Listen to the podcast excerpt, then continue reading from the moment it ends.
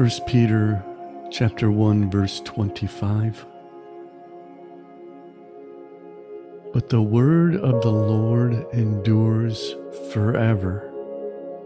And this is the word which was preached to you.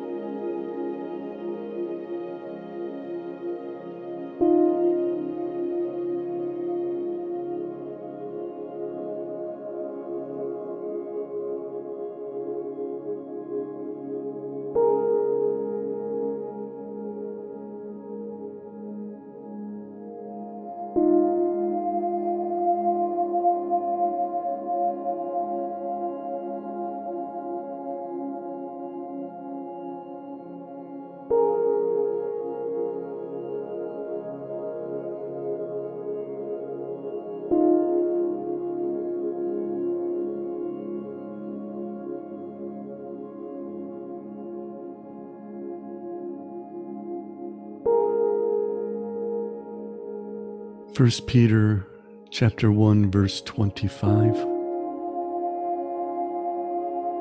But the word of the Lord endures forever and this is the word which was preached to you